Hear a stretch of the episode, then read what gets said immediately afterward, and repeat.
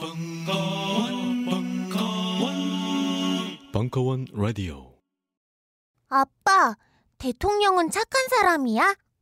저 사람들은 왜 경찰 아저씨들이랑 싸워? 미분양 아파트는 많은데 왜 우리 집은 없어? 아, 그 그건 여러분은 아이들에게 어떤 대답을 해주시겠습니까? 가진 자의 거짓말로 답변하시겠습니까? 아니면 없는 자의 증오로 대답하시겠습니까? 국내 유일의 어린이 교양지 고래가 그랬어는 아이들에게 반쪽짜리 답을 말하지 않습니다. 아이가 지혜로워지기 위해서는 양쪽의 시각이 모두 필요하기 때문입니다. 아이들에게 필요한 건 스스로 선택할 수 있는 보기입니다. 이것만 옳다고 강요하는 어른들의 정답이 아닙니다. 고래가 그랬어는 아이들에게 학습 이전에 상식을 얘기합니다. 진정한 학습은 상식 위에서 쌓여지기 때문입니다. 고래가 그랬어는 아이들에게 답을 갖기 전에 질문을 갖게 합니다. 질문할 줄 알아야 답을 선택할 수 있기 때문입니다. 고래가 그랬어. 지금 포털 사이트에서 고래가 그랬어를 검색해 보세요.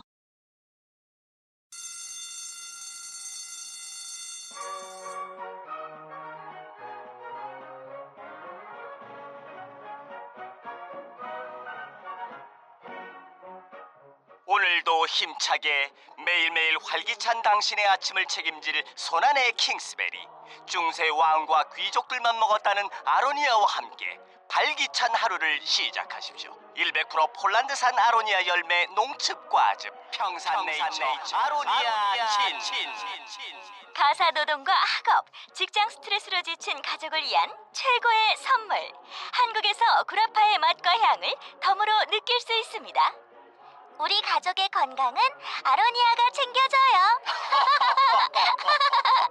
100% 폴란드산 아로니아 열매 농축 과즙. 평산네이처 아로니아 친 보다 자세한 사항은 딴지마켓에서 확인하실 수 있습니다. 한 번 보고 두 번 보고 자꾸만 보고 싶네 결혼 10년 차를 맞이한 남편이 보고 있는 것은 바로 인터뷰를 통해 생생한 사랑 이야기가 기록되어 있는 피우다의 웨딩 앨범입니다. 장식장에 먼지가 수북이 내려앉은 평범한 웨딩 앨범이 아닙니다 최고의 photographer와 일러스트레이터, 글작가, 디자이너가 함께 만들어낸 결혼을 앞둔 이들을 위한 단 하나뿐인 선물. 피우다 웨딩 앨범. 여보 우리 결혼 한 번 더 할까? 좋지. 생애 단 한 번뿐인 소중한 순간. 이 세상 단 하나뿐인 피우다 웨딩 앨범을 지금 바로 딴지 마켓에서 확인해 보세요. 그렇다고 결혼을 두 번 하지 마시고요.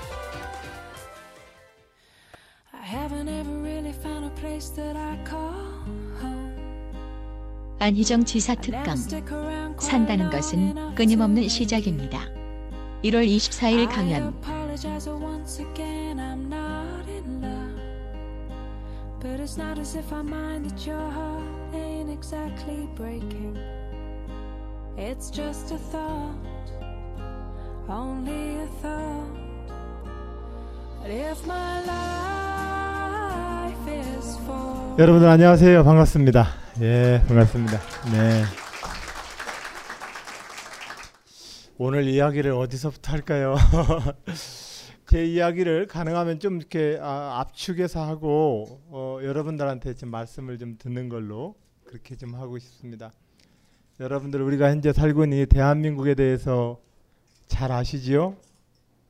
우리가 지금부터 뭔가 꿈을 꾸린다면 우리 사회가 우리나라가 어디로 가고 싶다면 또 우리가 뭔가를 그리고 싶다면 우리가 그리고자 하는 그 그림이 들어앉을 도화지의 바탕이 어떤지 여러분께 조금 보여드린 거예요. 우리가 그림을 그리고자 하는 우리의 간절한 소망과 꿈은 저 도화지 위에 그려야 합니다.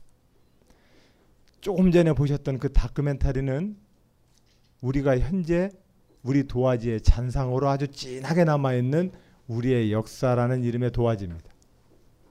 바탕을 무시해가지고는 우리의 꿈을 그려낼 수가 없습니다. 그래서 이 역사에 대해서 한번 우리가 다시 한번 기록하고 생각해 봐야 합니다.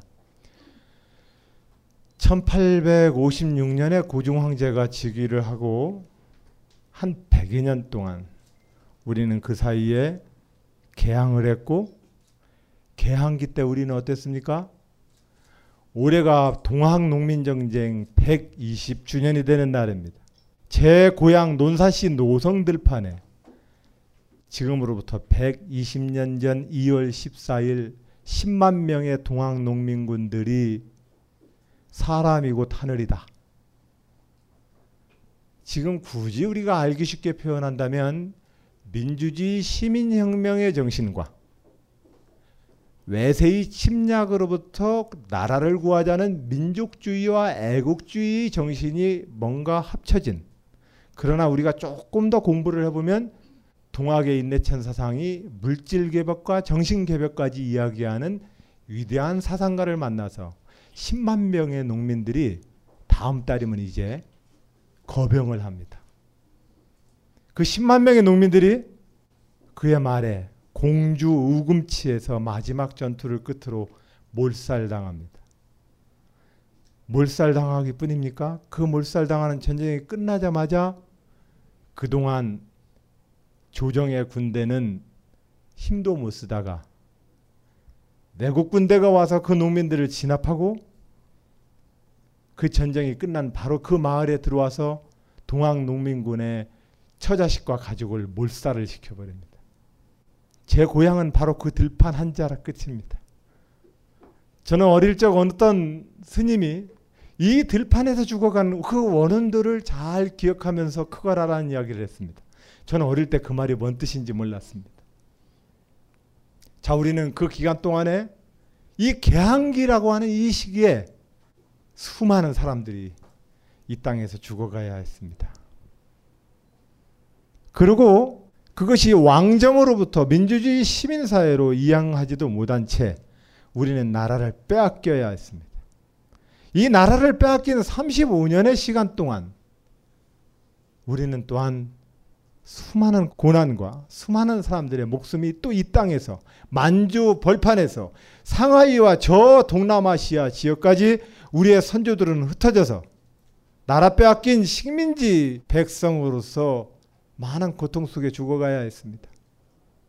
또한 이 식민지가 끝나자마자 식민지도 사실 연합군의 승리를 우리가 식민지로부터 해방되었지만 제가 최근에 안 사실이기도 합니다.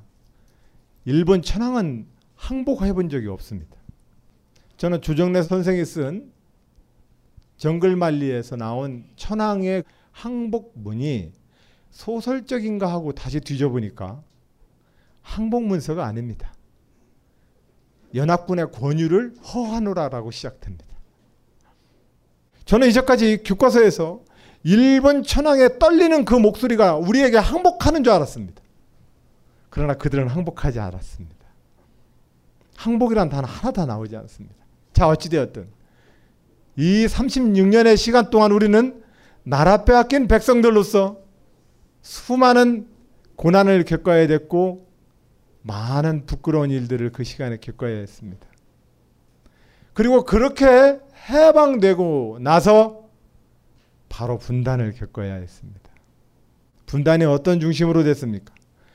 소련과 미국이라는 강대국의 패권 질서에 의해서 우리가 분단됐다라고 얘기하지만 우리 민족 내부로 보면 이 분단은 어떤 양상을 띄었습니까?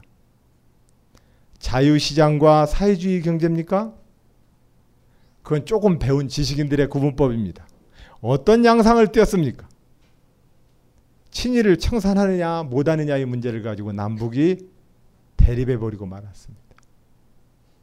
그리하여 유감스럽게도 이 대한민국에는 반민족 행위자에 대한 처벌의 법과 그 기구가 해산당하고 분단을 반대했던 독립운동가 김구가 해방된 조국에서 일본 경찰이 아닌 우리 내부의 암살로 돌아가셔야만 했습니다. 그 뒤에 조봉암 선생은 아주 합법적인 살인을 당합니다. 거기에 장준하 선생은 의문의 추락사로 돌아가십니다. 여러분들, 우리가 세우고자 하는 진보와 민주주의 가치는 바로 이 역사를 딛고 일어서지 않으면 세우기가 어렵습니다. 많은 진보주의자들과 한국에서 민주주의를 말하는 많은 분들은 이 역사를 청산하자고 이야기합니다. 그렇습니다. 김대중 노무현 정부 들어와서 이 역사를 청산하기 위해서 과거사 바로 세우기 운동을 했습니다. 과거사 바로 세우기 운동은 사실은 김영삼 대통령 시절에 구원해요. 과거사에 대한 진실화해위원회 형태의 김대중 대통령의 접근이었습니다. 김영삼 대통령은 화끈하게 과거사 바로 세우기를 접근했습니다. 그러나 식민지, 분단, 전쟁, 전쟁을 통해서 그 유례가 찾을 수 없는 동족 살인의 그 무참한 전쟁, 그 세계 어떤 전쟁에서도 유례를 찾을 수 없는 민간인의 수많은 죽음을 겪어야만 됐던 이 땅의 역사에서 오늘날 남과 북이 안고 있는 그 눈물과 원하는 몇 개의 작은 소망과 이론으로 그 사람들을 설득할 수가 없습니다. 해서 제가 고민을 하게 되었습니다. 이 고민은 제가 존경했던 김대중 노무현 두 분의 대통령이 그들이 재임 기간 동안에 겪었던 모든 고초를 보면서 그 고난과 고초가 어디로부터 오는가? 장차로 이 땅에서 정치를 할 진보주의자들이 민주주의자들은 김대중과 노무현이 겪었던 그 순환과 고통의 골짜기를 벗어날 수 있는가? 벗어나야 합니다. 근데 어떻게 벗어날 수 있겠습니까? 벗어나고자 하는 저의 이 고민이 이번 제 책의 가장 큰 주제입니다. 이것은 노무현 대통령 돌아가시고 제가 사구제를 지내는 동안 그의 죽음 앞에 바친 저의 눈물이기도 합니다. 아니죠. 그분의 죽음이 저한테 주는 끊임없는 가르침이었습니다. 결과적으로 이 분단과 전쟁을 치렀던 이 나라의 역사가 제가 존경했던 한 분을 끝내 벼랑 앞에 서게 만들었습니다. 왜 그랬을까요? 역사를 조금 더, 더 거슬러 올라가면 왜 자기의 아들을 영조는 사도세자라고 뒤주에 갇혀 죽게 했을까요? 무엇이 노무현을 그 벼랑에 서게 했는지, 무엇을 김대중 대통령을 빨갱이라고 평생을 그렇게 낙인을 찍어서 끝내는 나중에 호남 사람이라고 그렇게 미워하게 됐던 그 미움의 근거가 뭘까요? 그 미움이라는 감정, 그 감정의 물감 주머니의 그 근원은 어디일까요? 그걸 자꾸 묻게 되었습니다. 저는 그 물감 주머니를 끝내 다 희석시키지 않으면 빨래로 치면 빨래를 못 끝내는 겁니다. 하면 할수록 계속해서 물감위에서 물이 스며 나올 텐데. 그래서 결과적으로 이 모든 미움과 갈등과 상대를 향한 이 저주의 그 끝은 나라를 빼앗겼던 백성들이 겪어야 됐던 그 고통이고 분단과 전쟁을 겪어야 됐던 그 시대가 만들어낸 아픔의 물감 주머니입니다. 이것을 어떻게 극복할 거냐의 문제가 우리가 지금 극복해야 될 가장 큰 중요한 저는 과제라고 생각을 합니다. 여러분들 제가 너무 앞에 좀 심각하게 시작했죠? 제가 다소 좀 진지한 경향이 있습니다. 예전은 처음부터 끝까지 진지했습니다. 근데 저도 조금 도지사를 하고 경험한 건데 처음부터 끝까지 진지해가지고는 아무런 효과가 없더라고요. 또한 이 웃음과 우리의 즐거움이 주는 것은 경건한 메시지보다도 더 크다는 걸 우리 김어준 총수를 통해서 배웠습니다. 저기는 또 지나치게 그래서 그렇죠. 예. 어떤간에 잘 섞어야 합니다. 그래서 저는 이제 고민을 합니다. 아, 지금 오늘 이 문제를 푸는 방법이 뭘까? 가능하면 저는 그래서 모든 분들한테 가장 크게 첫 번째로 제안한 것이 과거를 가지고 안 싸웠으면 좋겠다. 과거를 가지고 싸우지 말자. 제가 최근에 제 페북에도 올렸지만 너 언젠가는 눈물을 흘리면서 정말 피눈물만 나면서 나한테 용서를 구할 거야 라고 그 미운 마음을 가져본 적이 다 한 번씩 있을 겁니다. 근데 그것이 실현돼 본 적이 있습니까? 한 번도 없어요. 시간에 우리의 감성과 우리의 분노를 다 무디비게 해버리고 또 지나고 나서 보면 그 사람도 할 얘기가 그렇게 또 많더라고요. 그러니까 완전한 승리로서의 그 뭔가의 분풀이는 없더라고요, 역사에. 우리 개인 사회도 없어요. 그래서 제가 말하는 과거를 가지고 싸우지 말자라고 하는 제안은 단순하게 중도주의라거나 정치적 화해를 얘기하는 것이 아닙니다. 역사를 바라볼 때 역사를 정의가 이기는 역사라고 이렇게 얘기합니다. 근데 제 경험으로 봤을 때 1980년대 그 우리에게 유명했던 성철 스님이 10년 집거 뒤에 절에서 나오는데 기자들이 달려 들어가서 물었습니다. 전두환 장군과 5.18 광주 시민 학살에 대해서 어떻게 생각하십니까? 라고 물으니 성철 스님이 말씀하시길 저는 세속을 떠난 스님입니다. 저는 12의 세계를 떠났습니다. 이렇게 얘기하는 겁니다. 대학교 때 그 말씀을 들으면서 모든 분이 다 훌륭하다고 얘기하니까 저도 일단 그 말씀이 뭔 뜻인지를 한번 생각을 해보긴 해봐야 했는데 생각하면 할수록 좀 부화가 나더라고요. 그리고 말 그렇게 하면 편하시겠네. 어. 양쪽 무드로부터 씹힐 일은 없잖아. 아 득도한다는 것이 저건가? 이런 생각을 하고 에, 조금 음, 그 기분이 조금 비위가 상했더랬습니다.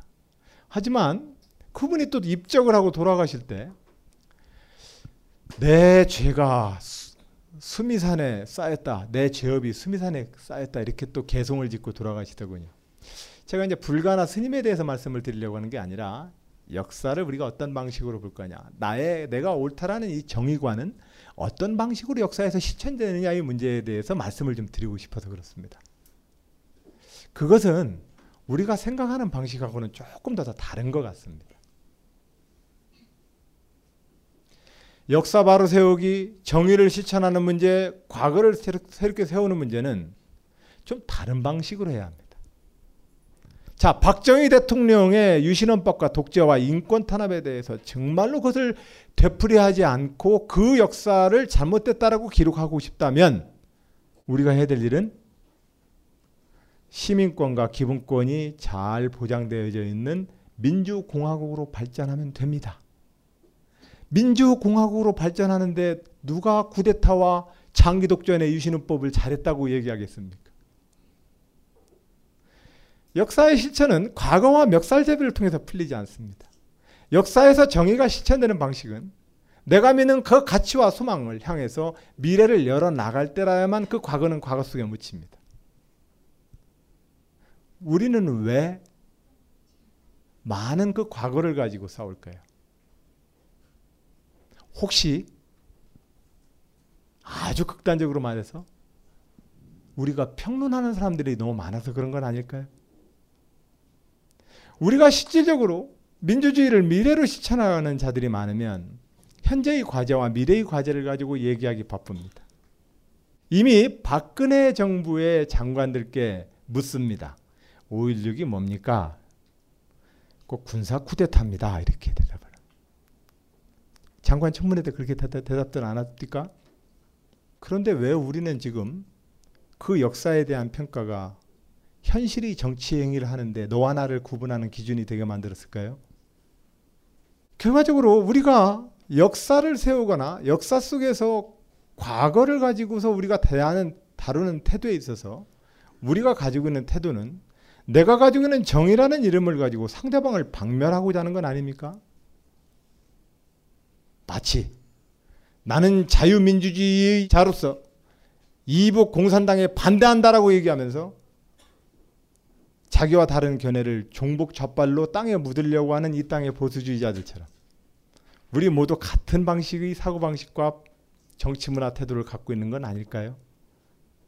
이런 고민을 하게 되었습니다.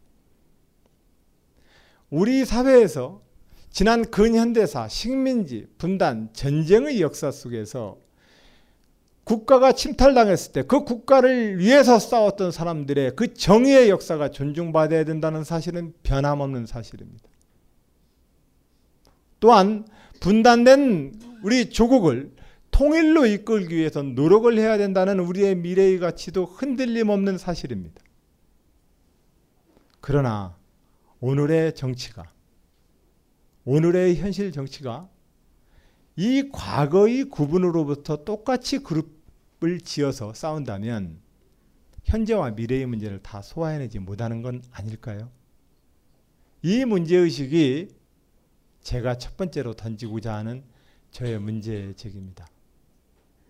우리는 김대중 노무현 정부 때 대한민국 대통령으로서 제주 4.3 항쟁의 제주 도민 여러분들께 국가 권력의 폭력과 인권 탄압과 살인 행위에 대해서 사죄했습니다. 우리는 친일 인명부 사전을 작업을 통해서 조중동을 비롯한 우리 사회의 현존하는 많은 분들의 과거가 친일의 행위였음을 우리는 그 사전에 분명히 남겼습니다. 김대중 노무현 정부에 대해서 사실은 조중동으로 표현되어지는 일부 언론 권력이 그렇게 집요하게 공격하는 것들도 결과적으로 그들이 뭔가 상처가 받았기 때문에 그렇습니다. 그래서 뭐가 이렇게 상처를 받았는가 제가 생각을 해봤습니다. 김대중 정부 때 세무조사를 해가지고 그것 때문에 화가 나셨나?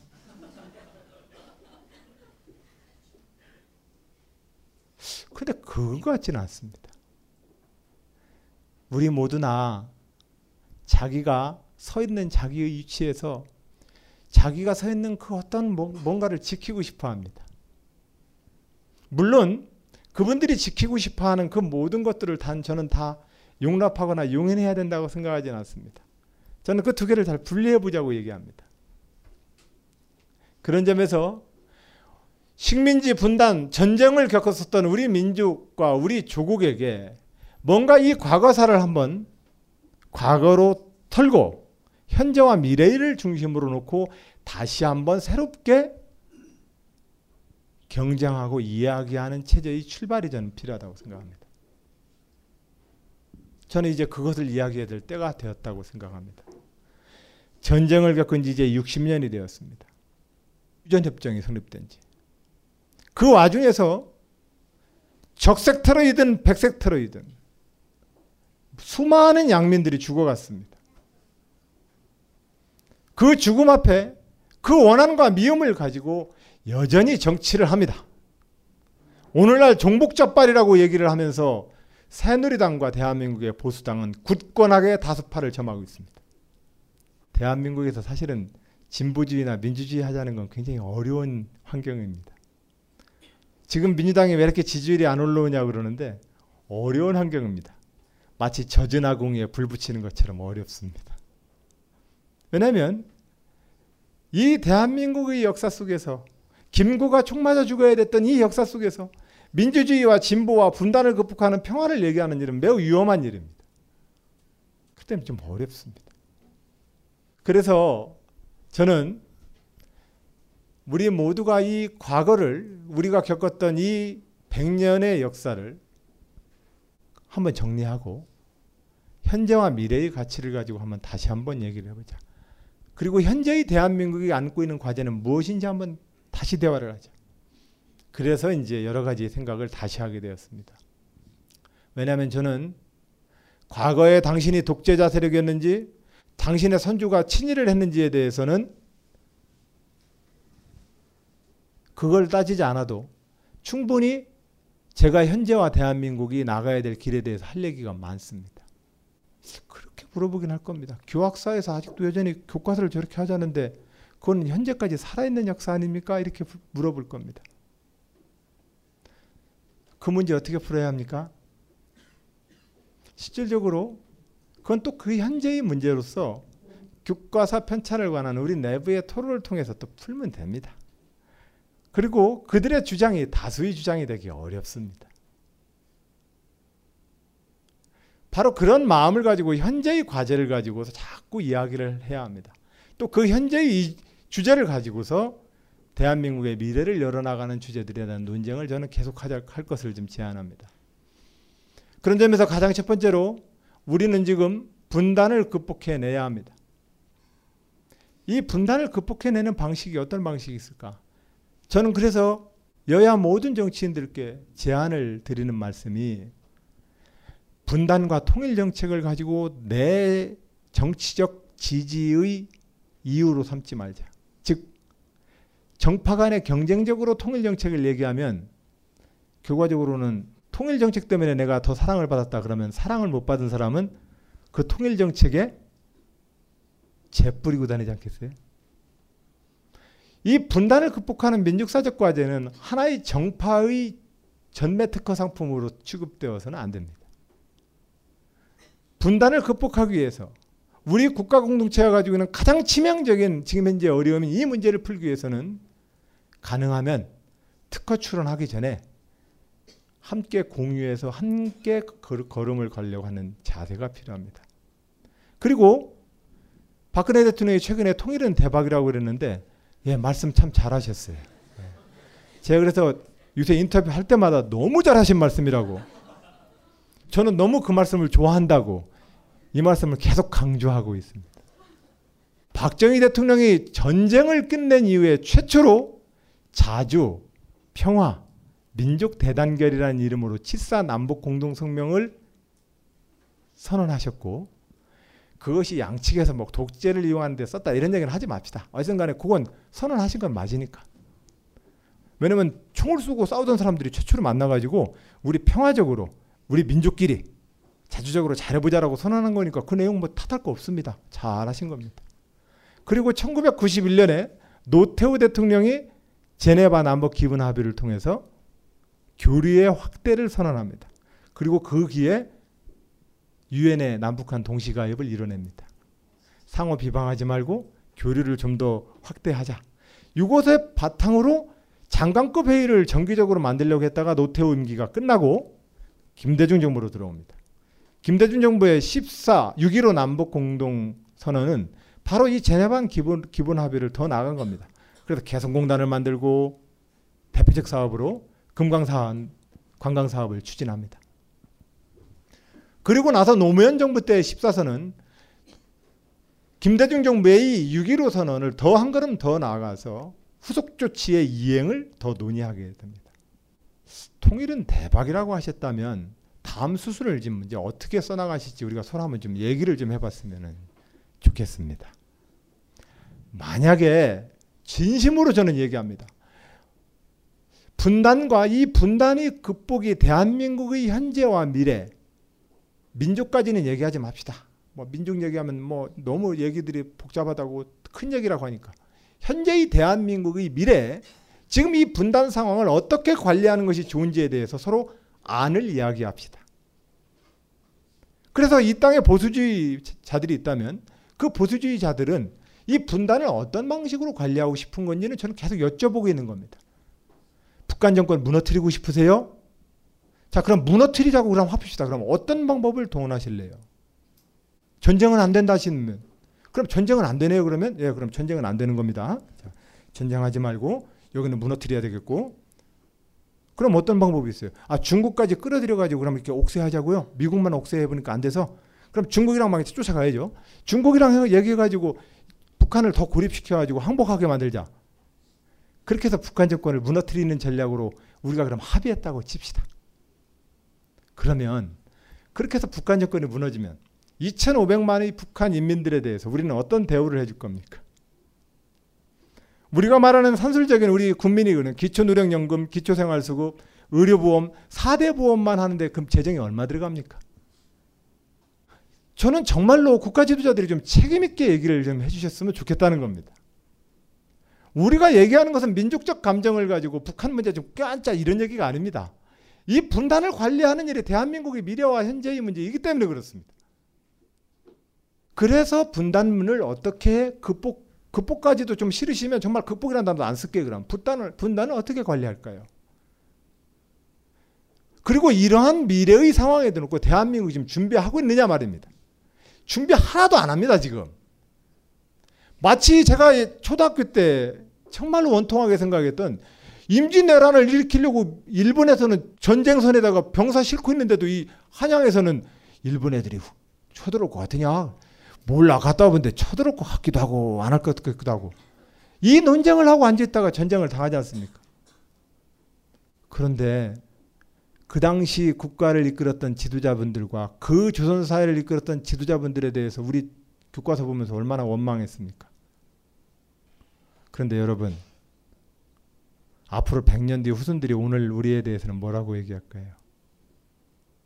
저는 그 관점에서 대한민국의 현재와 미래를 놓고 과거도 재해석, 과거에 대한 문제도 어떻게 처리할 것인지 빨리빨리 마음들을 좀 정해보자는 거고 현재의 문제를 어떻게 풀지에 대해서 얘기해 보자는 겁니다. 그런 점에서 이 분단을 정리하는 문제가 가장 중요한 문제예요. 그래서 저는 이 분단을 하는 문제는 사실은 정권을 정 어떤 정당의 정권이냐를 뛰어넘어서 7사 공동성명에서부터 73년, 72년, 91년 제네바 합의에서부터 2000년 6.15, 2007년 14선언에 이르기까지 대통령을 바꿔가면서 일관되게 가는 겁니다. 왜냐하면 분단을 하고 전쟁을 했던 서로 싸웠던 사람이 서로 간에 이렇게 서로 말을 건네면서 이제 교류를 특이하는 과정 아니겠습니까? 이 과정에서 지금 현재 대한민국의 보수 정당에 의하는 종북 좌빨 논쟁은 현재와 미래에 어떠한 가치도 아닙니다. 제가 그래서 일부 보수적인 정치인들에게 얘기합니다. 그 얘기를 6.25 때 하셨으면 제가 얼른 수긍을 하겠는데 그 얘기를 왜 지금 해요? 네, 지금은 사실은 그 주제가 아니거든요. 지금 대한민국의 과제는 이것을 어떤 방식으로 극복할 것이냐의 문제를 가지고 이야기를 해야 합니다. 저는 그래서 제 것도 한 발 더 양보합니다. 분단 문제에 대해서 저는 어떠한 견해를 할지라도 쉽게 요즘 아이들 말대로 내가 튀어 보이려고 분단 정책 얘기 안 합니다.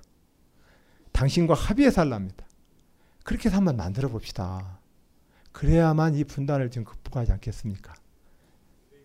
그래서 논의 기구를 논의들을 지도자들이 현명하게 이 논의들을 좀 천천히 가져가길 저는 바랍니다. 가져가길 바라고 우리 쪽도 6.15나 14선언 같은 경우도 그래서 남북 정상회담을 노무현 대통령 시기에는 그렇게 서두르지 않았습니다. 어떤 이 문제는 어차피 물꼬를 트는 과정에서 다수간의 완급의 문제는 있었지만 향후에는 이 문제를 좀 더 책임 있게 이끌고 가야 합니다. 그 문제 이제 문제 제기 잘해 주셨습니다. 제가 얘기하고 싶은 이제 두 번째 과제랑 연관됩니다. 그래도 잘 안 되지 않냐 이럽니다. 안 되는 이유가 뭡니까? 정치가 작동을 안 하기 때문에 그렇습니다. 예. 자, 이 분단이라는 과제가 지금 가장 우리의 현실적 가장 큰 과제입니다. 이 이속에서 나오는 여러 가지 문제는 제가 나중에 또 더 얘기를 할게요. 근데 분단은 단순히 경제적 번영 문제뿐만 아니라 우리 모든 삶과 우리 정치와 사회 문화를 지금 현재 다 발목 잡고 있습니다. 그리고 부끄러운 것도 부끄럽지 부끄러운 줄 모르고 어떤 일을 하게 만들고 있습니다. 그 분단으로 생겨난 미움과 갈등과 분노가 부끄러움조차도 부끄러운 줄 모르게 만들고 있습니다. 그래서 그리고 그렇게 부끄러운 짓을 해도 부끄러운 줄 모르는 그 인성을 가지고는 좋은 좋은 사람이 되기가 어렵습니다. 자 어쨌든 좋은 사람이 없으면 좋은 사회가 안 만들어지죠. 어쨌든 분단 문제가 늘 그렇습니다. 그래서 이 문제가 왜 그러면 저렇게 안 풀리느냐? 그냥 고급도 넘어갑시다. 그는 오늘 넘어가는데 그건 역시 정치 문제입니다. 정치 문제인데 이 정치가 기본적으로 이런 다양한 갈등들을 해서 통합해내서 우리가 2인 삼각권으로 묶여 있을 수밖에 없는 사회라는 어떤 단위, 마을이라는 단위, 사회라는 단위, 그것이 현재로서는 국가라는 단위로 묶여 있습니다. 물론 무정부 유지자처럼 국가가 의미 없다라고 얘기할 수도 있지만 사실상 현실적으로 국가라는 큰 울타리의 사회 조직 내에 우리는 모두 속해 있습니다. 여권도 발급받고 비자도 발급받고 환율도 해야 되고 그렇죠? 아이들 공교육도 거기서 써야 되고 하여튼 뭐 다양한 틀로 국가 공동체라는 틀 내에 우리는 묶여 있는데 이 국가 공동체를 하나로 통합해내거나 그 내부의 갈등을 효율적으로 합의에 이르러서 그 국가 공동체가 한 걸음씩 나아가게 할 수 있는 그 정치와 민주주의가 지금 제대로 작동을 안 하고 있는 겁니다. 왜 작동을 안 하고 있느냐? 우리가 겪어온 이 역사로부터 다들 발목 잡혀 있기 때문에 그렇습니다. 그 미움으로부터, 그 분노로부터 다 발목 잡혀 있기 때문에 그렇습니다. 그래서 우리가 현재 정치를 이루고 있고 정당을 이루고 있는 이 정당은 다들 강령집과 책들을 다 알지만 정당의 강령집대로 정당의 정체성이 있으면 있는 이 그 정당이 운영되는 건 아니지 않습니까? 현실이. 현재의 정당은 기본적으로 또 대한민국에서의 진보와 보수는 이 식민지 분단 전쟁 독재라고 하는 이 구조 속에서 이루어진 양쪽의 그룹입니다. 그리고 이 정당들이 이 갈등 구조 내에서 자기의 정치적 지지 기반을 운영하고 있습니다. 선거 때 정책 많이 얘기하지만 사실상은 지지로 이어지는 선거의 가장 핵심적인 것은 가장 첫 번째가 지역주의죠. 음, 연고주의 가지고 합니다. 이, 이 연고주의가 요즘은 더 조금 더 세련되게 진화해서 지역 발전론을 합니다. 우리 지역 발전시키자 이렇게 합니다. 자 이제 그런 점에서 이 지역 연고주의가 현재 한국 정당 정치의 가장 근간이 되고 있고 두 번째가 낡은 이념 대결, 특히 종북 좌파를 이야기하시는 분들이 잘 사용하는 이 이념적 갈등이 패로 나뉘어져 있습니다. 여기에 진보 진영은 무엇으로 지금 현재 대응하고 있습니까? 옛날에는 민주화 운동, 뭐 민족 경제, 최근 한 10여 년 동안에는 반세계와 반신자유지라는 걸로 대응합니다. 그런데 제가 볼 때는 그 다 현실적으로 좀 아직 우리 현실 문제를 좀 더 효과적으로 반영하는 논쟁이 아닙니다. 진보 진영이 세계화의 과제와 시장의 양극화에 대해서 천착하고 있는 것은 사실이지만 진보 진영의 접근법도 저는 다 동의할 수가 없고 왜냐하면 문제가 안 풀립니다. 그렇게 해서는. 또 보수 진영의 잣대는 제가 볼 때는 너무 무책임합니다. 그렇게 해서 자기가 대한민국에서의 다수파는 계속 형성할 수 있을런지는 모르겠으나 그러다가 개항기 때 나라 망가뜨렸던 조선의 지배블록과 다를 바가 없습니다. 지금 대한민국의 지도자 되겠다는 사람이 열심히 국민들로부터 지지를 얻어서 그분들 주장대로 따르면 대한민국을 이렇게 북한에다가 헌납하겠다는 거 아니에요? 그런 정치인이 어디, 어디 있습니까? 현실적으로 불가능한 얘기들을 서로 좀 하고 있는 겁니다. 그래서 그 전쟁을 겪었던 시절의 낡은 이념적 대결 구도와 지역적 연구주의 이 두 축만 앙상하게 남아 있습니다. 사실은 경제민주화의 과제가 과제라거나 사회적 복지 논쟁이 지난번 2012년 대선에서 여야 모두 간의 정책 논쟁 거리가 되었는데 지금 보니까 그거 뭐 굳이 안 지켜도 그렇게 크게 민심이 민심이 흉흉해지거나 이렇게 모반이 일어나거나 그러지 않는 걸 보면 이게 핵심 주제는 아니었던 것 같습니다. 자기가 정말로 소중하게 저것 믿고 지지했더라면 사람들이 안 그랬 안 참겠죠. 그런데 그것을 약속을 번복하더라도 내가 신뢰를 계속해서 보내는 걸 보면 그걸 가지고 자기가 지지한 것 같지는 않아요. 음. 그러니까 자기가 정말로 저 사람을 지지했던 이유가 뭘까를 생각해 보면 역시 많은 국민들은 이북에 대한 태도가 어떤가를 놓고 역시 표, 표를 주는 분들이 다수가 있다는 걸 의미하고 또 한편으로는 지역적인 연구를 가지고 역시 마음이 간다라고 하는 이 두 가지 요소가 자기가 그 정치인과 정치 세력에게 보내는 내 마음의 증표를 내보내주는 가장 유일한 근거이기 때문에 앞에 좀 하더라도 아이고 나라 좀 형편 좀 좋아진다면 더 준다잖아. 그거 그래가지고 왜 지금 자꾸 깎아내려고 그래 이래. 아 충청도 사투리 이래요. 제가 좀 차도남 이미지에 충청도 사투리 하면 좀 이상한가 봐요. 그죠? 어. 아. 저도 그렇게 말씀하시길래 거울 보고 해보니까 좀 안 어울리긴 해요. 어찌됐든 여러분들, 이 정치가 과거에 이 구조를 가지고 정당이 계속 진행되고 있습니다. 자, 그럼 현재 새로운 정치를 이야기하시는 분이 있습니다. 안철수 의원이 새로운 정치를 또 깃발을 들고 계십니다. 저는 그 실험이 국민들의 그 희망과 기대만큼 저는 좋은 결과를 만들어 주셨으면 정말 좋겠습니다. 왜냐면 1990년 3당 합당 이래로 우리 민주당은 호남에 갇혀버렸습니다. 저도 계속해서 이 당적으로서 공격받는 것 중에 가장 하나가 거기는 무슨 당이잖아 이렇기 때문에 공격을 받는 요소가 하나 제일 큽니다.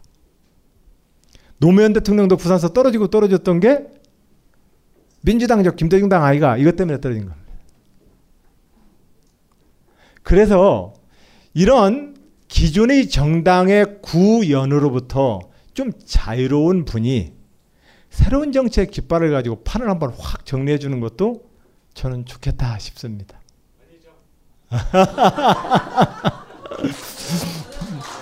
그럼 이제 박수 한번 보내시기 바랍니다. 아, 그런데 이제 이 흐름은 어, 안철수 의원도 좀 고단한 길을 더 많이 가셔야 될 겁니다. 아, 많이 가셔야 될 거인데 자 어쨌든 이 정당 구조가 바뀌어야 합니다. 이 정당 구조가 바뀌는 과제가 이제 하나 남았다는 말씀드리고 제가 끝으로 한 부분을 더 말씀을 드리고 싶으면 정부 영역이 바뀌어야 합니다. 결과적으로 우리 모두가 정부가 해 주었으면 생각하는 영역과 정부가 할 수 없는 영역에 대해서 우리 스스로가 좀더 정리를 해야 합니다. 선거 때마다 지도자들이 나와서 내가 당선되면 다 해결할 것처럼 얘기하지만 해결 안 되는 문제가 너무 많습니다. 또 4년, 8년, 5년, 10년 가지고는 절대로 바뀔 수 없는 어떠한 사회적 과제입니다. 그걸 가지고 잣대로 치면 5cm짜리 자를 가지고서 한 100m짜리를 재려고 하니까 재집니까 이게. 그래서 이 정부가 과잉 기대를 받고 있고 또 극단으로 치면 너무 깊은 불신을 받고 있습니다. 저는 그런 점에서 정부가 그동안 해왔던 것들은 세계사적으로 보면 사람들이 시장 만능주의를 얘기하는데 시장 만능주의와 시장에다가 내맡겨가지고 굴러갈 수 있는 사회는 아무것도 없습니다. 네. 시장은 정부가 개입을 해서 저울 그 눈금을 속이는지 주식 장부 회사의 재무제표를 속여가지고 주식을 사는 사람한테 허위 거래를 하게 만들지는 않는지 이런 각종 도량형의 통일과 공정한 시장 거래를 위한 순찰 활동을 안 해주면 기본적으로 시장은 폭 무너집니다. 또한 시장은 시장에 공급되어지는 가장 큰 요소인 노동력 상품을 향한 공교육 정책에 기반하지 않으면 시장은 그 노동력 상품을 그에 쓸 수가 없습니다. 그렇기 때문에 시장에 다 맡기면 될 것처럼 얘기하시는 분들은 그건 존재하지 않습니다. 자, 그러나 그렇다고 해서 이 시장을 박정희 대통령 시절처럼 국가가 주도해서 시장을 끌고 갈 수 있다라고 하는 믿음도 제가 볼 때는 잘못된 믿음입니다. 그 누구도 시장의 수요와 공급이 통해서 조절되어지는 가격, 그 가격을 통해서 공, 조절되어지는 사회적 재화의 분배 기능을 어떤 관료가 앉아가지고 아 이건 이렇게 하고 공급자는 매수를 하고 수요는 이렇게 하고 가격은 이걸 누가 머릿속에 해내질 수가 없습니다. 그러나 우리는 대부분 지금 정부의 영역에다가 이것을 모두 다 정의라는 이름으로 해결해 주길 바랍니다. 그리고 정치인들은 마치 그것을 다 자기가 해결할 것처럼 이야기합니다. 정부 영역이 재조정돼야 합니다. 정치와 정부가 재조정되어서 기업과 시장과 시민사회가 성장한 만큼 정부의 역할이 재조정돼야 합니다. 지금은 우리 가정사로 치면 아이들이 영유아기 때 부모의 역할을 정부가 지금 하고 있거나 하겠다고 약속을 하는 겁니다. 이렇게 가면 안 됩니다. 그런 점에서 정부와 정치의 혁신이 필요한 이유가 여기에 있습니다. 그래서 정부 혁신을 어떻게 갈 것이냐 이 과제가 남고 이러한 낡은 구조 갈등 기반의 그 근거에서 계속해서 연명하고 있는 현재의 한국의 민주주의 정당 정치를 극복시켜내야 합니다. 이 두 가지 요소를 극복시켜내는 일이 우리가 지금 현재 우리 모두의 시대에 지금 떨어져 있는 과제라고 생각을 합니다. 저는 대한민국의 민주화운동 세대로서 그 누구도 총칼로 대통령의 자리에 오르거나 그 누구라 할지라도 부정선거를 통해서 민의를 왜곡시키는 민주주의의 기본을 유린하는 그 시대를 청산하는데 저는 기여했다고 생각합니다. 그러나 이 민주주의는 좀 더 더 앞으로 나아가야 합니다. 이 민주주의 사상과 제도와 기술이 좀 더 효과적으로 우리가 살아가는 일상적인 국가 공동체의 작동 원리, operating system으로 좀 더 효과적으로 구현되어야 합니다.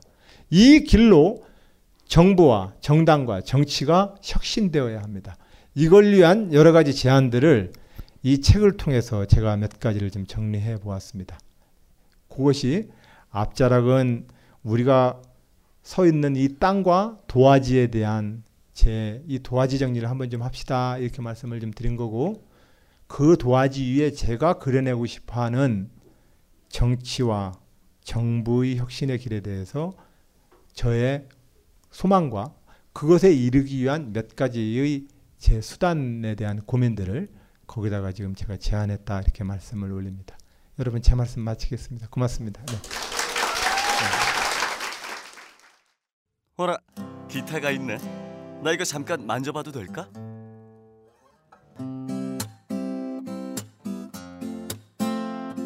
어때? 부럽지? 여자들한테 인기 많겠지? 1998년도부터 지금까지 벌써 15년 넘는 전통이 되어버린 황 선생 기타 교실이 마침내 딴지마켓에 입점했습니다.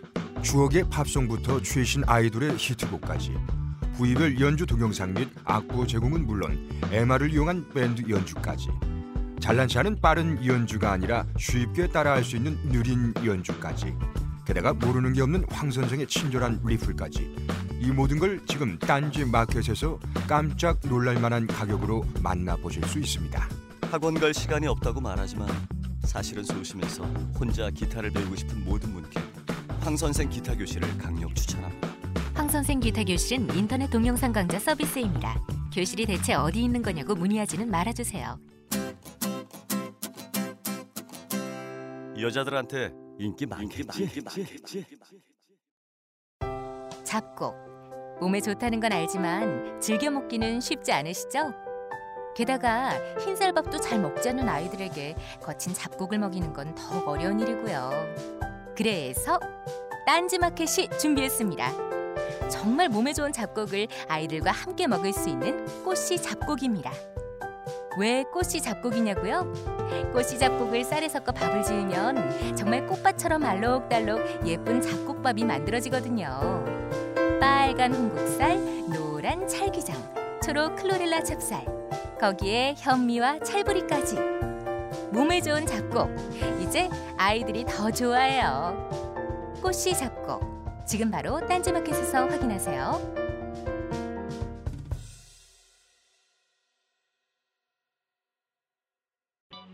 각종 대형 쇼핑몰을 충격과 공포로 몰아넣었던 딴지 마켓의 은하계 최저가 시리즈. 이번엔 제6탄. 물에 담궈두기만 하면 99.9%의 완벽한 항균 효과를 보장하는 인증 상품 땡큐 컵이 여러분께 육탄 돌격합니다 아십니까? 화장실 변기보다 칫솔에 세균이 200배 더 많다는 사실을 끓는 물에 삶을 필요 없습니다. 값비싼 전력 살균기를 구입할 필요도 없습니다. 전용 세제가 필요하냐고요? 아닙니다. 땡큐컵에 물만 담아 칫솔을 보관하시면 99.9%의 항균 효과를 보장합니다. 한국화학융합시험연구원이 공식 인증한 땡큐컵의 항균 비밀은 바로 컵 속의 땡큐볼들 최저가로 최고의 항균 칫솔을 보관하는 방법. 지금 바로 딴지마켓에서 확인하세요.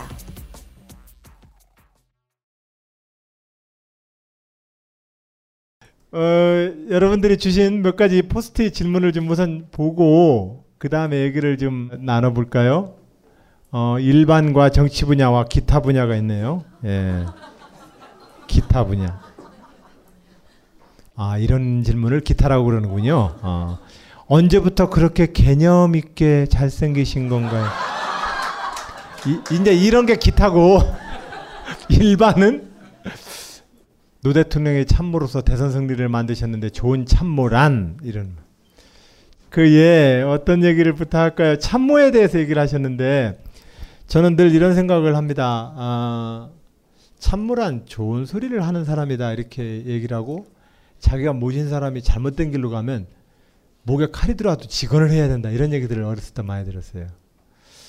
근데 사실은 참모는 그 직원의 것이 있기보다는 함께 책임지는 사람이 참모라고 난 생각해요. 함께 책임지는 사람. 왜냐면 이 무대에 서가지고 다 열심히 잘하고 싶어 해요. 근데 옛날처럼 권력을 굉장히 권력에 중독되어서 사람들이 굉장히 뭔가 뭐 이야기를 못하고 독선적으로 빠지기 때문에 중간에 자꾸 알려줘야 된다라고 하는데 제가 최근에 어떤 혼자서 노트에다가 메모를 하다가 모든 정치인들이 대통령이라고 써놓고 다들 책은 제왕학을 공부하는 것 같다. 정치인만 그럴까요? 실제적으로 우리가 생각하고 있는 정치 문화도 대부분 다 우리가 말하는 과거의 제왕학적 정치 개념에서 못 벗어나 있는 거 아닐까?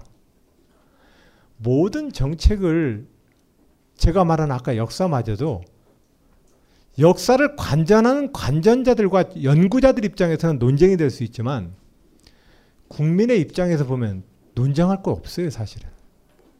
그냥 국민의 관점에서 보면 그렇게 선택하신 겁니다.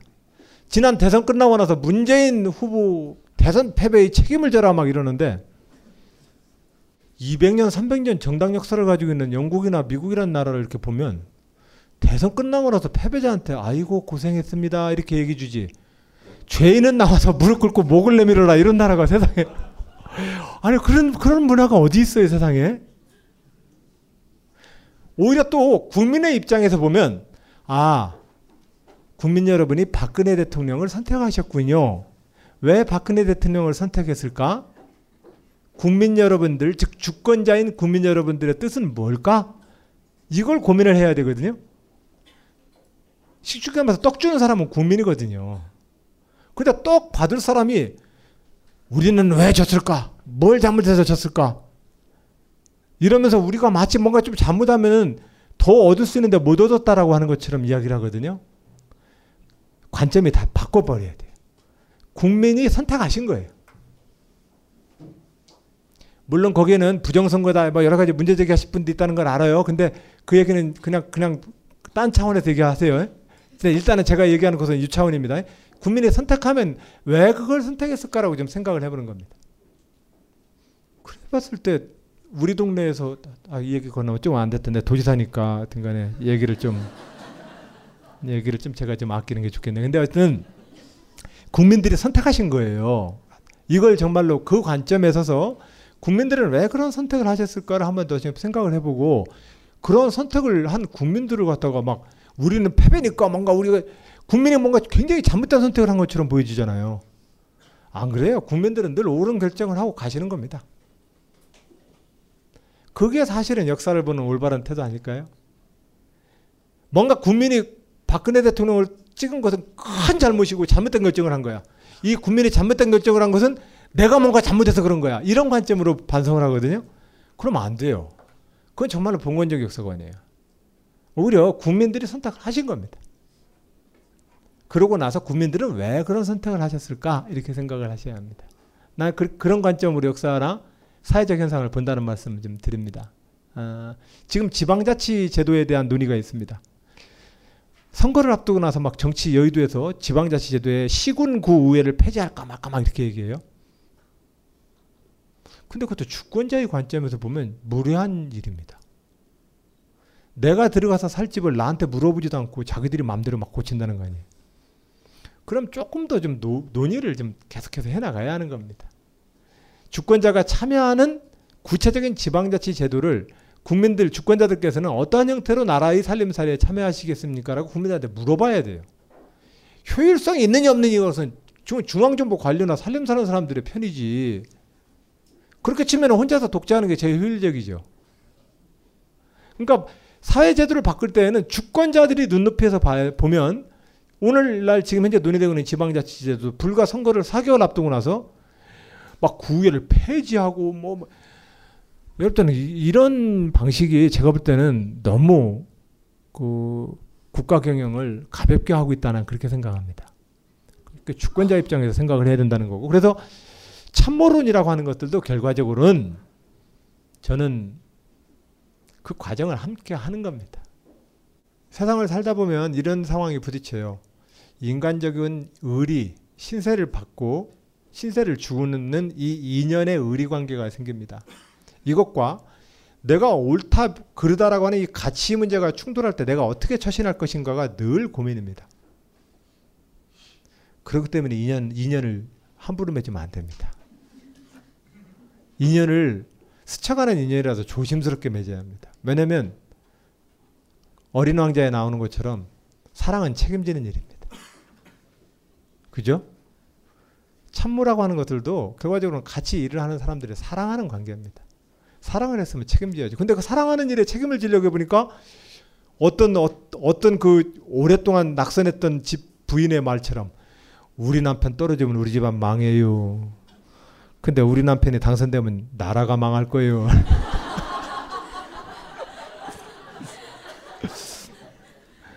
개인의 인연을 맺어서 생겨나는 그 의리를 함부로 바꾸거나 밟으면 안 됩니다.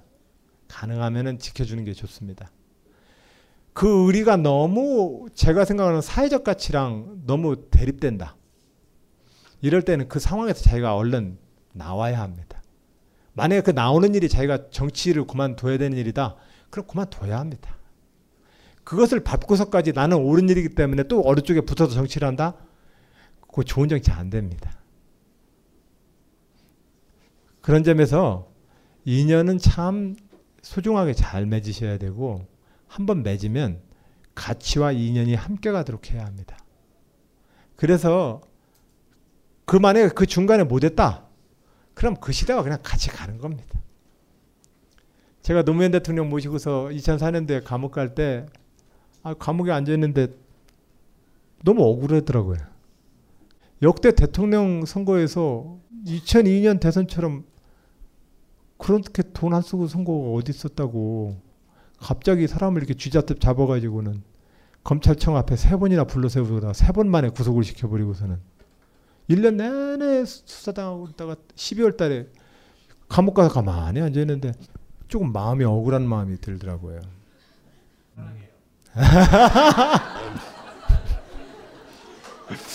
고마워요.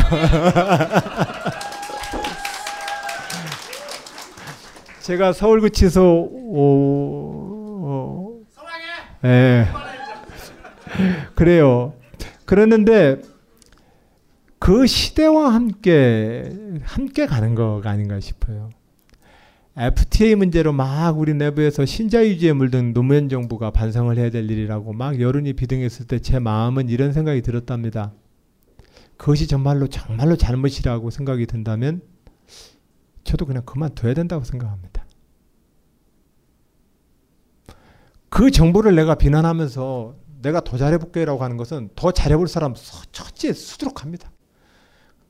그래서 어떤 오기를 부리라는 얘기가 아닙니다. 인연을 맺고 그 인연이 시대적 가치랑 가려고 하는 노력을 늘 해야 된다는 말씀을 좀 드리는 거고 그 인연을 통해서 내가 맺었던 어떤 일들이 정말로 시대에서 잘못이라고 판단된다면 좀 물러나야 합니다.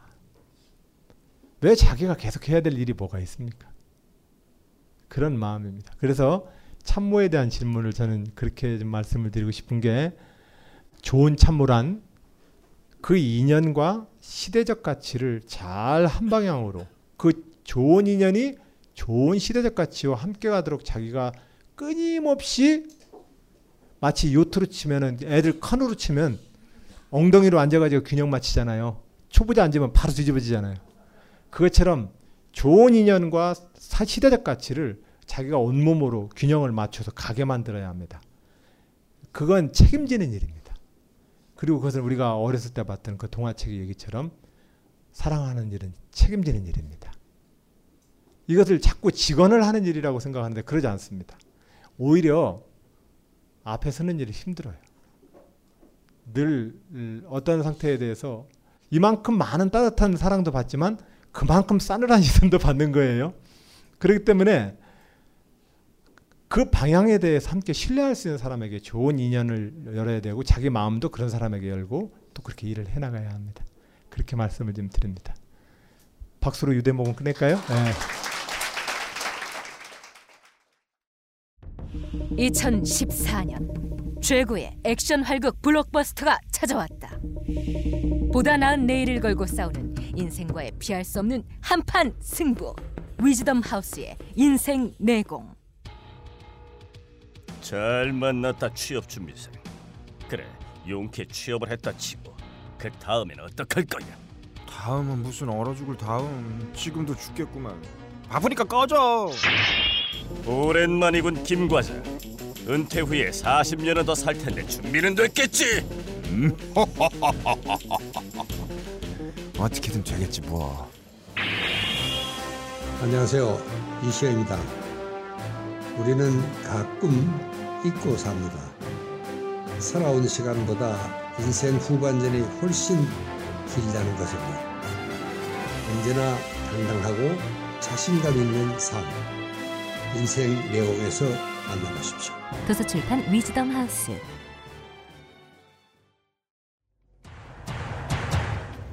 벙커원 이제 쌈박질까지 가르쳐드립니다. 한국 최초 프라이드 선수 최무배와 함께하는 벙커원 파이트 클럽. 맨몸 운동에서부터 눈빛 개조 호신술, 격투기까지 지금 바로 벙커원 홈페이지에서 확인해 보세요.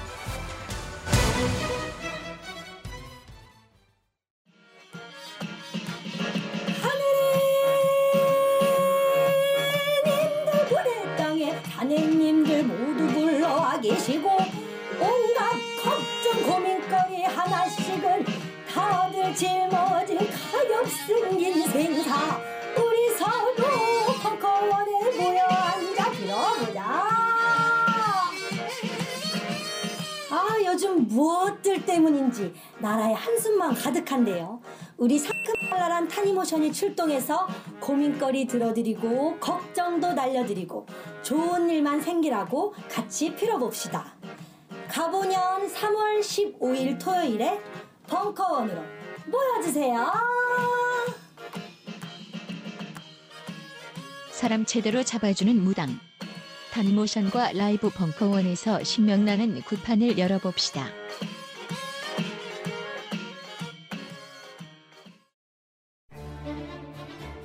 정윤수의 앵콜 특강. 우리도 클래식쯤은 듣고 산다. 연인과 카페에 들어가는데 모르는 음. 악이쫙 흐릅니다. 그럴 때 아무 곡이라도 얘기하면 됩니다. 저 브람스 4번인가? 끝나거나 아니면 박수 칠 수 있는 타임이 있는데 언제 쳐, 쳐야 되는지 이렇게 좀 알려줄 수 있는 박수는요 안 치는 게 최고입니다. 당신의 교양 수준을 뻥튀기 해줄 지식의 발기술사 정윤수. 지금 바로 벙커원 홈페이지에서 확인해 보세요. 뭐두 번째 보스 보스의 말을 따르디, 따르는 게 좋은 참모인지 노도 할 수 있는 참모가 좋은 것인지 이게 같은 맥락의 고민입니다. 예. 그러니까 좋은 인연을 같이 가야 되기 때문에 그거 안 그러면 내가 같이 끝나는 거기 때문에 같이 그냥 안고서 책임져야 합니다. 같이 책임지다는 얘기는 어, 내 인생도 같이 하는 건데 얘기를 끝까지 해야 되는 거죠, 그죠? 그래 그 과정을 통해서 이렇게 해야 되고 저는 경우에 따라서 예를 들면은 노무현 대통령이 제 견해와 다른 결정을 내리거나 물론 제 견해가 그렇게 노무현 대통령보다 고단수여서 제가 늘 이렇게 충고하는 관계 아닙니다. 아, 저는 사실 노무현 대통령이 늘 훨씬 넓은 분야에서 이미 내공이 저보다 높으신 분이기 때문에 저는 많이 이제 스텝으로서 도와드리는 입장인데 그럼에도 불구하고 제가 언뜻 좀 이해가 안 갔던 몇 가지 대목들에 대해서는 편지를 써서 마지막에 그렇게 쓰죠. 그럼에도 불구하고 하셔야 된다면 저도 끝까지 같이 갑니다. 아. 끝까지 같이 갑니다라고 편지 쓸 때에는 만약 그 상황이 잘못으로 판단되면 그냥 같이 끝내야 되는 겁니다. 그때 돼가지고 얼른 배 침몰하기 전에 내가 얼른 점프하러 하면 안 돼요. 예. 가만히 앉아서 그냥 물 들어올 때까지 기다려야 돼요. 누가 합니까? 저 가라앉았더니 또 임당수의 저 옥황상제 기다릴지. 그런 마음으로 인연을 잘 맺고 풀고 하는 게 중요하다는 말씀 좀 드립니다. 그리고 이걸 다 할 수는 없고 여기 있는 어떤 분은 조금 이렇게 막 돌직구 질문을 하셨네. 그 책을 읽어야 하는 이유는 뭔가요? 이렇게 어떤 분이 돌직구를 날했어요. 근데 예, 너무 마음이 안 땡기면 읽지 마세요. 예. 어떻게 하시겠습니까? 예, 마음이 좀 살다가 좀 땡기고 아, 그 대목에서 그 사람은 왜 뭐라고 했을까 싶은 대목이 기억나면 그때 읽으세요. 예, 지금 안 읽으셔도 됩니다. 우리 세대의 혁명의 1차 완성은 가능한가? 이제 이런 질문하셨는데 이분이 생각하는 혁명이 뭘까요? 늘 어떤 그 시대 변화에 따라서 우리가 어, 변환을 좀 해내고 끊임없이 변화시켜내야 합니다. 어, 그런 점에서 늘 일상이 늘 어, 변화를 자기가 받아들이려고 노력을 하는 것 이게 굉장히 중요할 겁니다. 안철수 씨 새정치 흐름에 대해서 평생 직업난의 정치인이라고 쓴 제 입장에서는 그 이러한 현상 자체가 굴욕이죠. 그러나 어찌합니까? 저는 그 국민들로부터 정치에 대한 신뢰를 충분히 못 받고 있는 것이 현실이라 한다면 누군가는 그 민주주의와 정치에 대해서 새로운 지도력을 가지고 뭔가 만들겠다고 노력하는 것을 제가 또 싫어라 하면 안 되는 겁니다. 그걸 싫어라 하면 그게 보수주의자입니다. 그래 내가 다 못하고 있으니 또 하겠다고 국민들이 희망과 사랑을 줬으면 그분이 잘해줬으면 좋겠습니다. 그런 정도의 마음으로 일단은 봐야 합니다. 잘 되나 두고 보자 이렇게 안 되는 겁니다. 음, 그런 마음으로 이제 생각하기보다는 그냥 그렇게 좀 보면 역시 또 이제 시간이 또 어떤 우리를 또 만나게 하고 대화를 또 하게 하고 그런 것 같아요. 그래서 이제 그것은 조금 이제 두면 된다는 생각이 들고 정치 분야에서 안희정 지사님 한국 사회에서 유독 심한 문제 혹은 현상으로 품을 수 있는 단 한 가지는 꼽을 수 있는 단 한 가지는 무엇일까요? 이건 아까 말한 대로 우리 사회에서 연고주의 문제와 그 전쟁을 겪었던 식민지와 전쟁을 겪었던 우리 사회에서 갖는 그 분노와 미움과 이런 게 있습니다. 결과적으로 보면 나라를 빼앗겼던 백성 자체가 모두 불쌍한 겁니다. 제가 최근에 그 일제 시대 때 태어나서 평생을 살았던 사람들의 일대 자서전을 읽어봅니다. 그 중에는 보수적인 분도 있고, 그 중에는 뭐 김대중 대통령도 있고, 이런 분들의 조봉암 씨또 자서전도 보고 이렇게 읽어보면 결과적으로는 1910년부터 그 어중간에 태어나서 그 한 인생이 살아가면서 생을 마감할 때까지의 그 우여곡절을 이렇게 보면 제 마음속에 뭐가 떠오르냐면 어렸을 때 비가 좀 그치고 나면 쬐끄만 실개천에다가 종이배를 띄우곤 했던 어렸을 때 기억이 납니다. 저희 집은 강경 들판을 논산 들판을 지나서 산자락 끝에 쬐끄만한 마을인데 그 실개천에 끼운 띄운 제 종이배가 실개천을 넘어서 또랑을 만나서 조금 큰 냇물을 만나서 금강에 합류해서 금강을 타고 내려가서 서해바다로 가는 그런 꿈을 꿔봅니다. 그런데 내 종이배는 언제나 몇 미터 못 가서 나뭇가지나 잔돌가지에 걸려서 툭툭툭 떨다가 젖어가지고 또 침몰합니다. 그걸 보면서 어떻게 하면 저 배를 좀 먼 바다까지 뛰어보낼 수 있을까? 우리 인생 모두가 그 인생이 실개천에 그렇게 떨어져서 떠내려가는 것 같은 느낌을 받습니다. 그래 그 인생 모두가 내가 가련합니다. 나라 빼앗긴 나라에서 각자가 가지고 있는 생존과 행복하고 생존을 추구하고자 하는 그 욕구들이 빚어내는 그 인생의 한편의 드라마가 그러한 맵을 지도를 만나 가지고 그 인생이 이렇게 그려지는 겁니다. 그럼 다 불쌍한 일입니다. 그렇다고 옳고 그르고 다 뒤섞고 그냥 다 불쌍하다고 얘기하는 건 아닙니다. 그러나 그런 마음으로 그 역사를 이렇게 보면 결과적으로는 이 식민지 분단 전쟁을 겪었던 사람들 속에 있는 그 마음의 분노, 분노는 뒤집어 말하면 두려움입니다. 그죠? 더우면 땀을 내서 땀이 나면은 인체를 식히는 거나 마찬가지로 분노는 두려움이고 두려움과 분노는 생존을 위한 겁니다.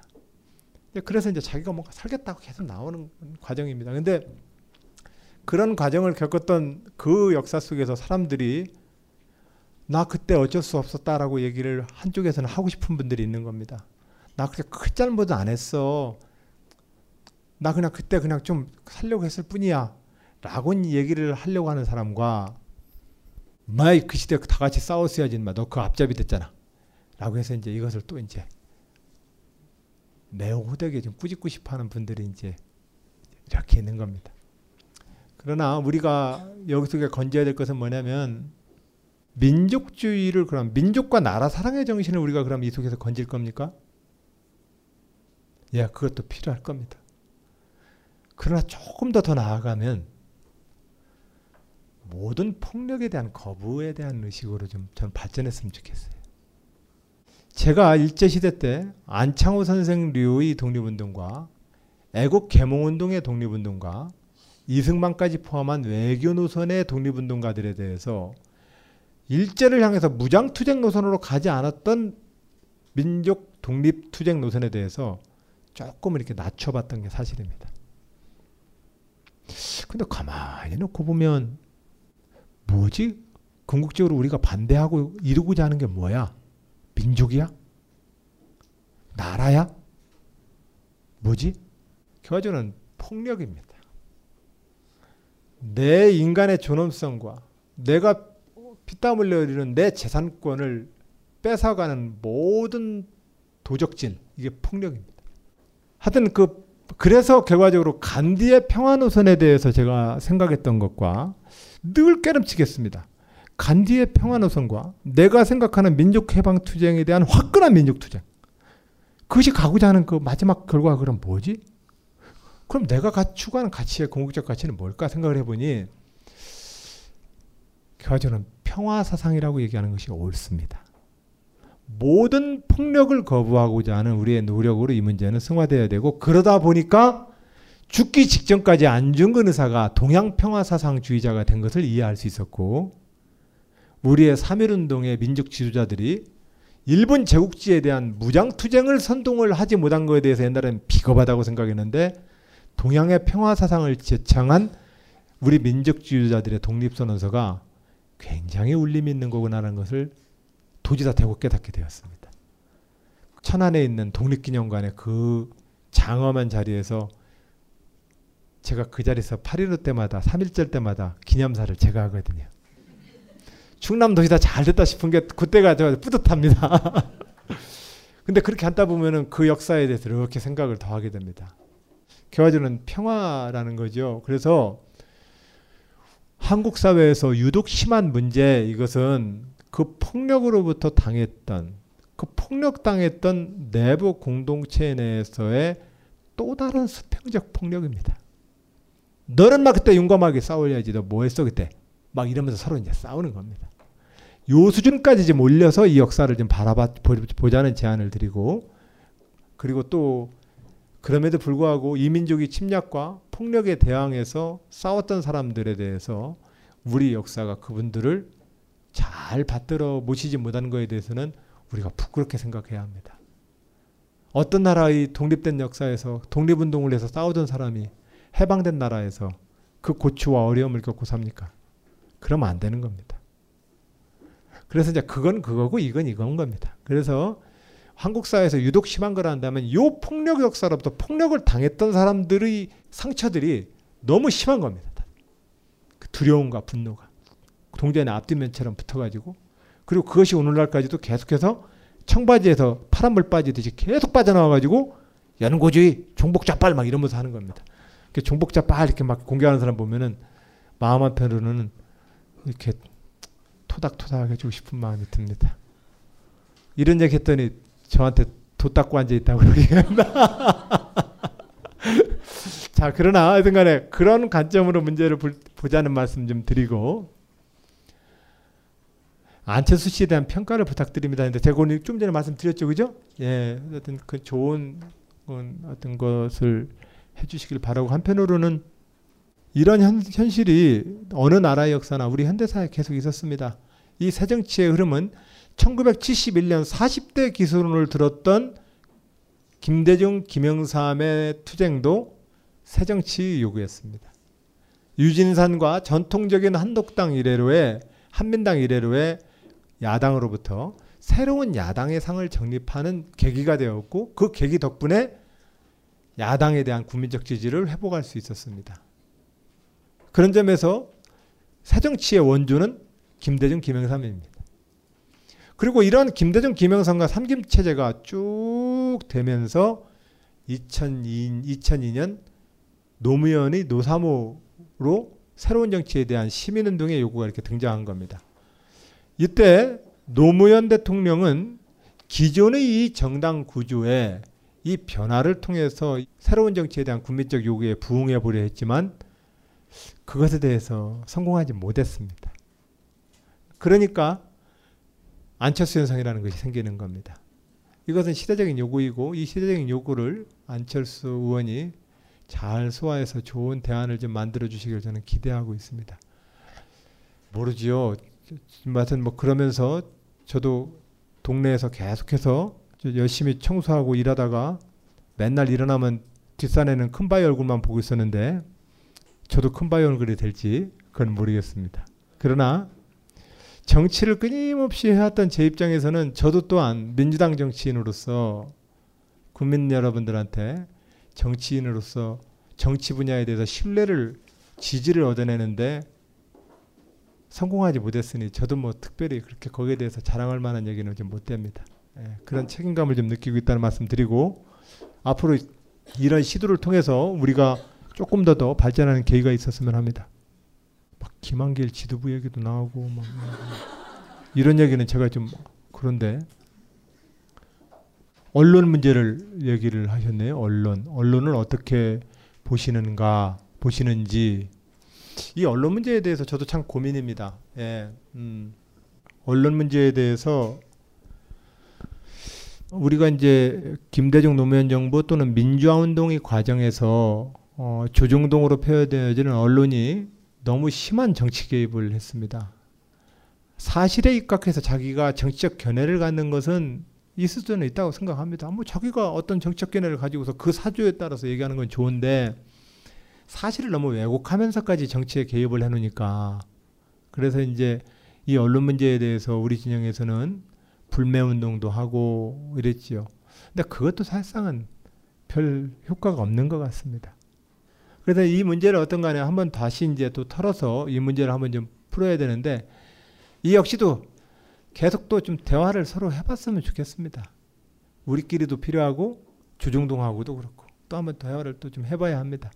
아, 그렇게 해서 우리가 언론 권력 스스로는 형식은 공공 기능으로서 언론은 언론이 있지만 하나는 기업적 이윤의 논리를 가지고 또 서 있는 양쪽의 문제이고 또 하나 다 마찬가지입니다. 정치인도 국가의 공익을 다루지만 재선을 위해서 표를 얻어야 된다는 인기가 좋아야 된다라고 하는 이 구조에서 늘 갈등을 하면서 왜곡되거나 왜곡된 현실이 벌써 만들어지는 겁니다.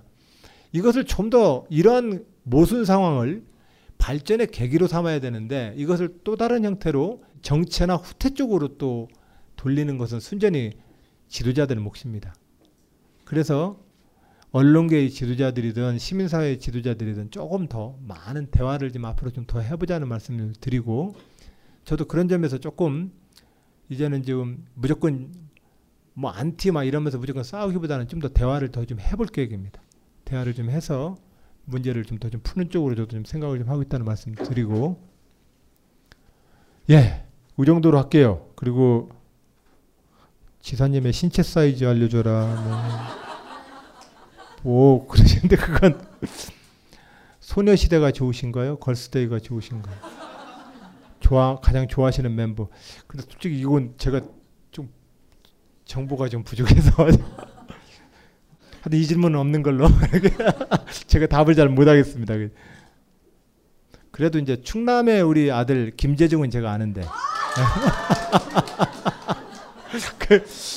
공주 출신입니다. 우리 김재중 그래서 우리 김재중 가서 좀 먼저 모셨는데 거기 왜 그 김재중 씨는 국내에서 활동을 못 하는지 몰라요. 하여튼 그래서 좀 들어가서 활동을 했어요. 해야 충남 도를 홍보하는데 좀 이렇게 좀 도움이 될 것 같은데.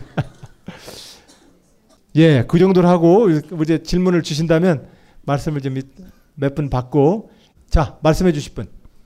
아, 강의원 정말 잘 들었습니다. 사실 감동을 중간 중간에 너무 많이 해서요. 아마 다른 분들도 마찬가지셨을 거라고 생각해요. 근데 제가 걱정이 됐었던 부분이 하나가 있었어요. 그 통합형 정치인 같은 경우에 권력을 잡았을 때 할 수 있는 일들이 되게 많긴 많은데 잡기까지 되게 어렵다는 느낌을 되게 많이 받았어요. 이를테면은 아까 그 임진왜란 말씀하시지 않으셨습니까? 근데 그때 선조 조정에서 유일하게 정책을 통해서 사람들의 삶을 낫게 하자고 했었던 율곡 이희 선생이 있었는데 그분은 선, 와, 그, 그 당시에 주권자였었던 왕도 설득을 하지 못했고 그리고 자기의 동료들이었었던 신하들도 설득하지 못했고 결국은 통합형 정치인이었었지만 상, 에, 동인으로부터 서인의 수장이라는 비난을 듣고 지금 역사 속에서 서인의 수장으로 남아 있는 좀 안타까운 케이스라고 생각을 합니다. 그리고 그렇기 때문에 사실 제가 생각했을 때는 그 국민 지금의 주권자인 국민을 설득하는 것과 그리고 또 하나 주변에 있는 정치인들을 설득하는 게 굉장히 중요하다고 생각을 하는데 그게 안 됐을 경우에는 예, 상대 당으로부터 예, 서인 너는 서인이다 이런 식으로 찍힐 수 있다고 생각을 합니다. 그래서 이런 부분은 어떻게 설득해 나가실 건지에 대해서 조금 예, 구체적인 방안에 대해서 살짝 궁금했습니다. 예, 그렇군요. 그래서 하여튼 민주주의 정치가 주권자들의 참여를 통해서 발전하기도 하지만 지도자들의 몫이 있는 것 같습니다. NBA 농구 시장도 마이클 조던이 가지고 있는 NBA 시장 농구 시장을 비율일 영향력이라는 것이 있지 않습니까? 마이클 조던이 있는 NBA와 없는 NBA처럼 그죠?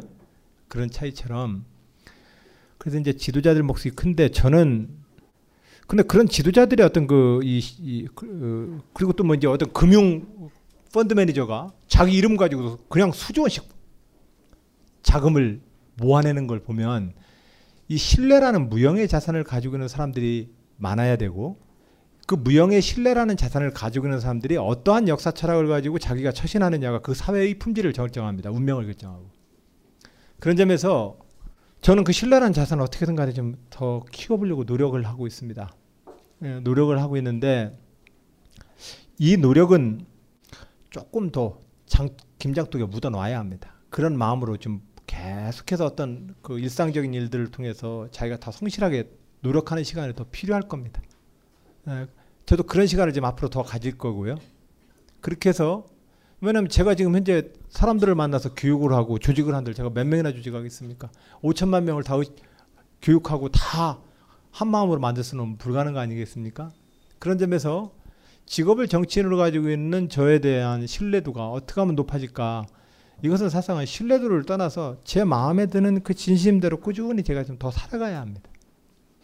더 살아가면 그 과정에서 어떤 순간에 쓰임이 있는 시점이 있으면 부름을 받아서 좀 쓰임, 쓰임을 당할 것이고 어, 그 부름을 받았을 때 제가 얼마나 신뢰라는 자산을 가지고 이, 있느냐 때문에 오히려 걱정인 것이지 부름을 내가 어떻게 하면 받을까 하고 막 이렇게 돌아다닐 마음은 없습니다. 예. 그 도지사도 그런 마음으로 합니다. 지금 가장 정치에 있어서 어려움이 뭐냐면 제가 고쳐야 될 점이 뭐냐면 제가 2010년도에 출마하고 나서 농민 집회에 가서 그런 얘기를 했어요. 이렇게 한 3만 명이 모여 있는 농민들 전국에서 모였는데 제가 그날 그렇게 얘기했어요. 앞에서 다른 정치인들 많이 말씀 좋은 말씀 해주셨는데 제가 올라가서 도지사 취임하고 얼마 안 돼서인데 이렇게 연설을 했답니다. 여러분 정치하는 놈 다 그놈이 그놈이죠. 막 그렇다고 박수를 쳐요. 왜 그놈이 그놈이에요? 저놈 뽑으면 좀 바뀔까 싶어서 뽑아놓으면 다 그 타령이죠. 그래서 그놈이죠. 그랬더니 맞대요. 그러니 박수 이번엔 더 크게 치세요. 제가 그래서 그분들한테 저 그런 놈 안 될게요. 그랬어요. 어떻게 안 될 거냐고요? 솔직하게 할게요. 그랬더니 이제 박수를 막 세게 주셔가지고는 연설을 마치고 내려왔어요. 그 이제 내려왔는데 동네 형수님 같은 아주머니들이 여름에 하얀색 남방과 티를 입고 계시는데 아이돌 스타처럼 등을 딱 대면서 등에다가 사인을 해달라고 그러셔서 동네 형수님들한테 사인을 또 멋있게 해줬죠. 근데 그 형사님들이 아이고 이쁘게 생겼고 어떻게 말도 잘하고 막 이렇게 하시다가 뒤돌아서면서 아이고 근데 그 말대로 하려면 힘들어서 어떡한대야 그러는 거예요. 사실상 정치와 선거라고 하는 공간이 주권자를 주인으로 만드는 것이 아니라 주권자를 더욱더 소외시키는 선거 과정이 우리는 너무 많이 밟아왔습니다. 왜냐하면 내가 어떤 정치, 정치인을 선택하는 것은 그 정치인을 통해서 내가 가만히 있는데 문제가 풀린다라고 하는 것은 불가능한 일입니다. 내가 어떤 정치인을 선택하는 일은 내가 생각하는 어떤 정책을 위해서 그 사람에게 일을 시키고 그 일을 위해서 내가 세금을 더 내거나 내가 어떤 활동에 더 참여하겠다는 의미의 선거가 돼야 되는데 오늘날의 선거는 그렇지 않습니다. 지난번 대통령 선거 때도 기초노령연금과 복지 정책에 대해서 박근혜 후보께서 그 슬로건을 정책 공약을 드시길래 아 이거 잘하셨다는 생각이 있어요. 근데 논의 과정에서 재원 문제를 얘기하실 때인가 한번 나오는데 알뜰하게 살면 됩니다 이렇게 하시더라. 그래요 알뜰하게 살, 살아야 될 측면도 있어요. 아, 그랬는데 근데 이제 그것만 가지고는 안 되는 게 있습니다. 그래서 제가 지금 하는 당분간의 모든 정치는 제 희생과 헌신을 하라면 모든 것을 희생과 헌신을 하겠지만 제가 해줄게 소리는 못 하겠습니다. 왜냐하면 제가 해줄 수 있는 게 없습니다. 이 말씀을 늘 일관돼서 견지합니다. 근데 이렇게 하다 보니까 어, 사람들이 얘기해요. 말한다 그러는데 또 앞으로 재선 되겠어 이렇게 가능하면 가능하면 국민 주권자들이 실질적으로 내가 어떤 권력을 유임해서 그 유임된 권력이 문제를 다 풀 수 있는 것처럼 하는 이 정치 문화를 저는 그 구주에 안 빠지려고 계속 노력을 하고 있다는 말씀드립니다. 어, 그래서 충청남도에서 삼농혁신 이렇게 하니까 농업, 농어촌, 농어민이 잘 살아야 선진국입니다. 그런 점에서 친환경 유기농으로 가고 로컬 푸드와 지역 순환식품 체계를 통해서 유통 혁신을 달성하고 그리고 마을 구조 개선 사업을 통해서 우리의 농촌 마을도 선진국 사람처럼 도시의 정주 여건에 남부럽지 않게 한번 잘 살아봅시다. 이런 운동이에요. 근데 이런 운동을 하니까 사람들이 뭐 해줄 건데 이렇게. 뭐 도지사가 말만 번들어 하고 나한테 들어온 건 하나도 없네 이렇게 얘기하세요. 그래서 제가 농민들한테 얘기합니다. 농민 여러분, 제가 국가 재정 속에서 농업 재정이 좀 더 확대되도록 국가를 통해서 제가 설득하고 국민을 설득하겠지만 농민들 스스로가 뽑은 조합과 농협을 내 조직이 아니라고 하는 순간에 이미 농민 문제는 아무도 못 봅니다. 그러면 현재는 농협과 조, 단위조합을 절단 내서라도 그럼 다시 만들으셔야 합니다. 이 구조를 방치해놓고 백약이 무효입니다. 누가 이 문제를 대신할 수 있습니까? 가락동 농수산물의 개별 수집상들이 밭대기를 다 해대는데 어떤 중간에 유통조직과 농협조직이 이, 그 수출물을 가지고 시장을 장악해서 적정한 가격을 유지해내면서 시장에 대한 장악력을 높일 수 있겠습니까? 농업 정책 하나만 보더라도 주권자 스스로가 같이 참석해 주지 않는 이상 안 됩니다. 지난 20세기에는 독재자가 강제로 끌고 가서 현재까지 모양만 선진국 모양은 됐을지 모르겠으나 정말로 안이 튼튼한 선진국이 되려면 한두 명 지도자를 가지고 풀 수 있는 문제가 없습니다. 제가 그 말씀을 좀 드리죠. 그러면서 이래 정책은 농업 정책 문제가 아닙니다. 우리가 말하는 전통 시장과 지역의 소상공인에 대한 육성 정책이 대형 유통마트를 전통 시장 구역으로부터 500m 유격을 시켜 놓으면 그럼 전통 시장이 살아갑니까? 우리가 대기업이 자본의 횡포를 규제하는 것과는 또한 별도로 그 해당 분야의 산업과 지역과 부문에서 우리들 스스로가 그것을 변화시키기 위한 노력을 만들지 못하면 안 됩니다. 그래서 지방자치 제도로 빨리 가야 합니다. 지방자치 제도를 통해서 주권자들이 구체적으로 국가에게 권력을 유임해 주는 게 아니라 자기 스스로가 행사할 수 있는 참여의 구조를 만들어줘야 합니다. 그게 지방자치입니다. 이게 민주주의 2단계 과제입니다. 그런 점에서 제가 이제 충남형 지방자치 모델 뭐, 뭐, 뭐 이런 뭐 이제 가불민주주의의 청산 뭐 이런 식으로 해서 이제 지난 3년 반을 하고 있는데 요즘 이제 제가 성과가 별로 없다라는 공격을 좀 많이 당합니다. 오늘 아까도 오는데 대전에서 지역에 무슨 행사를 하고 있는데 갑자기 한 방송국 카메라가 들이대면서 저한테 묻습니다. 안 지사가 인기는 있는 것 같은데 성과는 아무도 없다고 하는 비난에 대해서 어떻게 생각하십니까? 제가 그래서 그렇게 말씀드렸어요.